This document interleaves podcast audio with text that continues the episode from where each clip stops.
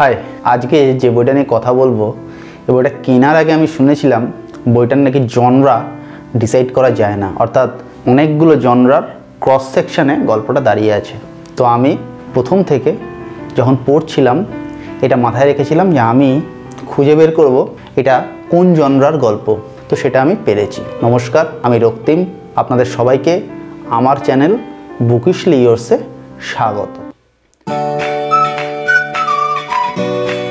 আজ আমি সায়ক আমানের ভাসান বাড়ি এই বইটা নিয়ে কথা বলব। এই বইটায় দুটো অংশ রয়েছে, অর্থাৎ এই রিভিউটা আমি দুভাগে ভাগ করে করব। একটা হলো প্রেমের অংশ, এটা একটা প্রেমের গল্প, দুটো মূল চরিত্রের বা দুটো কেন্দ্রীয় চরিত্রের প্রেমের গল্প এই বই। কিন্তু প্রেমটাকে এখানে শাশ্বত বা চিরকালীন বা যেটাকে ইংরেজিতে বলে ইটারনাল সেইভাবে দেখানো হয়েছে। এবার প্রশ্ন হলো কোনো বিষয় কখন ইটারনাল হয়ে যেতে পারে বা কখন সেটা শাশ্বত হয়ে যেতে পারে? আমরা জানি শ্রীমদ্ ভাগবত গীতা শাশ্বত বাণী।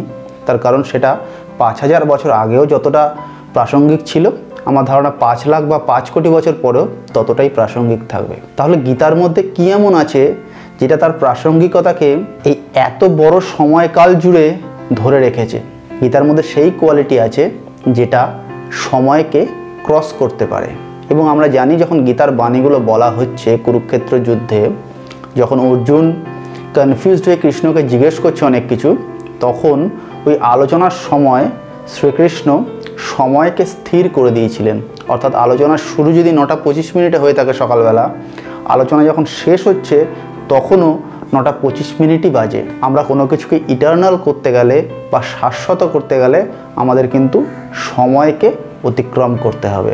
এবার সেই কনসেপ্টকে যদি এখনকার রেসপেক্ট আমাকে ইমপ্লিমেন্ট করতে হয় বা এক্সিকিউট করতে হয়, তাহলে আমাকে সাহায্য নিতে হবে পদার্থবিদ্যার। তার কারণ ফিজিক্স সেই সাবজেক্ট যে সাবজেক্ট আমাদের বুঝতে সাহায্য করে সময় কি?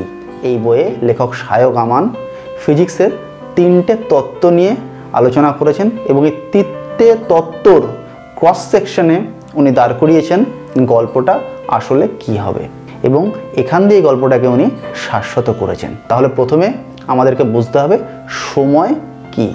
এক্ষেত্রে আইনস্টাইনের থিওরি অফ রিলেটিভিটি বা আপেক্ষিকতাবাদকে ব্যবহার করা হয়েছে। এটা খুব সহজ। যখন আমরা দুজনে দুই কো প্যাসেঞ্জার একই ট্রেনে করে যাতায়াত করি, দুজনেই দুজনকে স্থির দেখি, তার কারণ আমরা দুজনেই একই গতিবেগে যাচ্ছি। আসলে আমরা স্থির নই, আমরা যাচ্ছি চলন্ত ট্রেনে, ট্রেনের গতিবেগে। সুতরাং আমি যখন কোনো ঘড়িতে দেখছি দশটা দশ মিনিট বাজে, তখন এই দশটা দশ মিনিট আমার চোখ অবধি এনে পৌঁছে দিচ্ছে আলো। সুতরাং আইনস্টাইনের থিওরি অনুযায়ী আমরা যদি আলোর গতিবেগে যাই, তাহলে আমরা সময়কে স্থির করে দিতে পারব। তার কারণ আলোর থেকে বেশি গতিবেগে কোনো কিছু যায় না এবং আলোর থেকে বেশি গতিবেগে যদি আমরা যাই, সেটা হয়ে যাবে সায়েন্স ফিকশন, অর্থাৎ আমরা সময়কে নেগেটিভ দেখতে পাবো, অর্থাৎ আমরা আগেই পরের ঘটনা জেনে ফেলব, অর্থাৎ ভবিষ্যৎকে আগেই জেনে ফেলব। কিন্তু আইনস্টাইন বলেছেন যে আলোর গতিবেগের থেকে বেশি গতিবেগে যাওয়া সম্ভব নয়। এই একটা তত্ত্ব এই বইতে ব্যবহার করা রয়েছে। তত্ত্বগুলো আমি ব্যাখ্যা এই জন্য করছি সকলে হয়তো সমান ব্যাকগ্রাউন্ডের নয় আমার ভিউয়ার বা সাবস্ক্রাইবারদের মধ্যে। কেউ হয়তো হতে পারে সোশিওলজি ব্যাকগ্রাউন্ডের, কেউ পলিটিক্যাল সায়েন্স ব্যাকগ্রাউন্ডের, কেউ হিস্ট্রি ব্যাকগ্রাউন্ডের, কেউ কম্পারেটিভ লিটারেচার ব্যাকগ্রাউন্ডের, কেউ ইংলিশ ব্যাকগ্রাউন্ডের। তাদের পক্ষে এগুলো বোঝা হয়তো হতে পারে কম্পারেটিভলি শক্ত। যদিও লেখক অনেক সহজভাবে লিখেছেন, এটা কোনো ফিজিক্সের থিওরিটিক্যাল বুক নয় বা টেক্সট বুক নয়। তা সত্ত্বেও আমার মনে হয়েছে এই তত্ত্বগুলো একটু ব্যাখ্যা করে দেওয়া প্রয়োজন। তো এটা হলো একটা তত্ত্ব যেটা এই বইতে ব্যবহার করা রয়েছে। আচ্ছা এখানে একটু একটা কথা বলি যে আমি অনেকদিন ধরেই সাবস্ক্রিপশন রিকোয়েস্ট আপনাদেরকে রাখি না। তো আজ মনে হলো একটু মুখে বলে সাবস্ক্রিপশন রিকোয়েস্ট রাখি যে আপনারা আমার এই কাজ ভালো লাগলে লাইক করুন সাবস্ক্রাইব করুন। আর যদি খারাপ লাগে, তাহলে আপনারা ডিসলাইক করুন এবং কমেন্ট করে জানান কেন আপনাদের খারাপ লাগছে? তার কারণ এটা আমার জানা দরকার যে আমি কি খারাপটা করছি, তখন আমার সাবস্ক্রিপশন পাওয়াটা খুব দরকার। তার কারণ যে পরিমাণ ভিউ হচ্ছে ভিডিওগুলোতে, সেই পরিমাণ কিন্তু সাবস্ক্রাইবার হচ্ছে না। সুতরাং আমার এটা জানা দরকার যে কি এমন আমি করছি বা কি খারাপ বা কি অপরাধ আমি করছি যে আপনারা সাবস্ক্রাইব করছেন না। খারাপ লাগলে ডিসলাইক করুন কমেন্ট করুন যে আমার ভিডিও খারাপ, এই কারণে খারাপ, যাতে আমি শুধরে নিতে পারি, যাতে আমি আপনাদের থেকে শিখতে পারি। এবার দ্বিতীয় তত্ত্ব যেটা আমারও জানা ছিল না, বই পড়ে জেনেছি, সেটা হচ্ছে জু হাইপোথেসিস, অর্থাৎ চিড়িয়াখানার তত্ত্ব। সেটা কীরকম?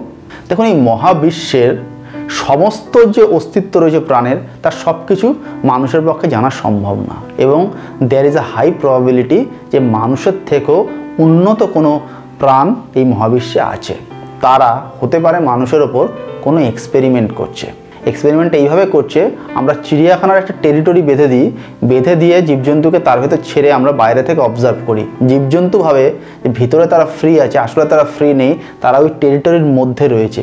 হতে পারে আমরাও কোনো আরও উন্নত প্রাণের এরকমই কন্ট্রোলে রয়েছি এবং তারা দূর থেকে আমাদের ক্রিয়াকলাপ অবজার্ভ করছে, হতে পারে আমাদের টেরিটরি শুধু এই পৃথিবী। এখানে যে মূল চরিত্র দুটো আছে, তাদেরকেও সেরকমই কিছুটা আন্ডার অবজারভেশন রাখা হয়েছে বা হলেও হয়ে থাকতে পারে।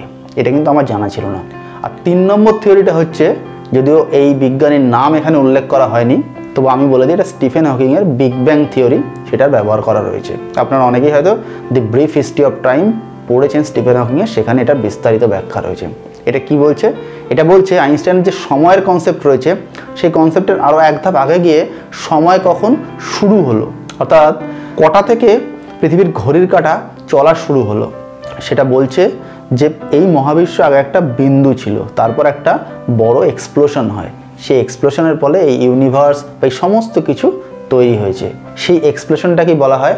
বিগ ব্যাং এবং সেই এক্সপ্লোশনের পর চারশো মিলিয়ন বছর আমরা বলি অন্ধকারময় যুগ বা ডার্ক এজ যে সময়ের কোনো কিছুই আমাদের জানা নেই, যে সময় আলো ছিল না। এরপর আলোর সৃষ্টি হয় এবং ঠিক এইখান থেকে সময় শুরু হয় বা সময়ের যে গতি আমরা দেখতে পাই, আমি বললাম যে আলোর সঙ্গে যদি সেম গতিতে আপনি যান, তাহলে সময় কিন্তু স্থির।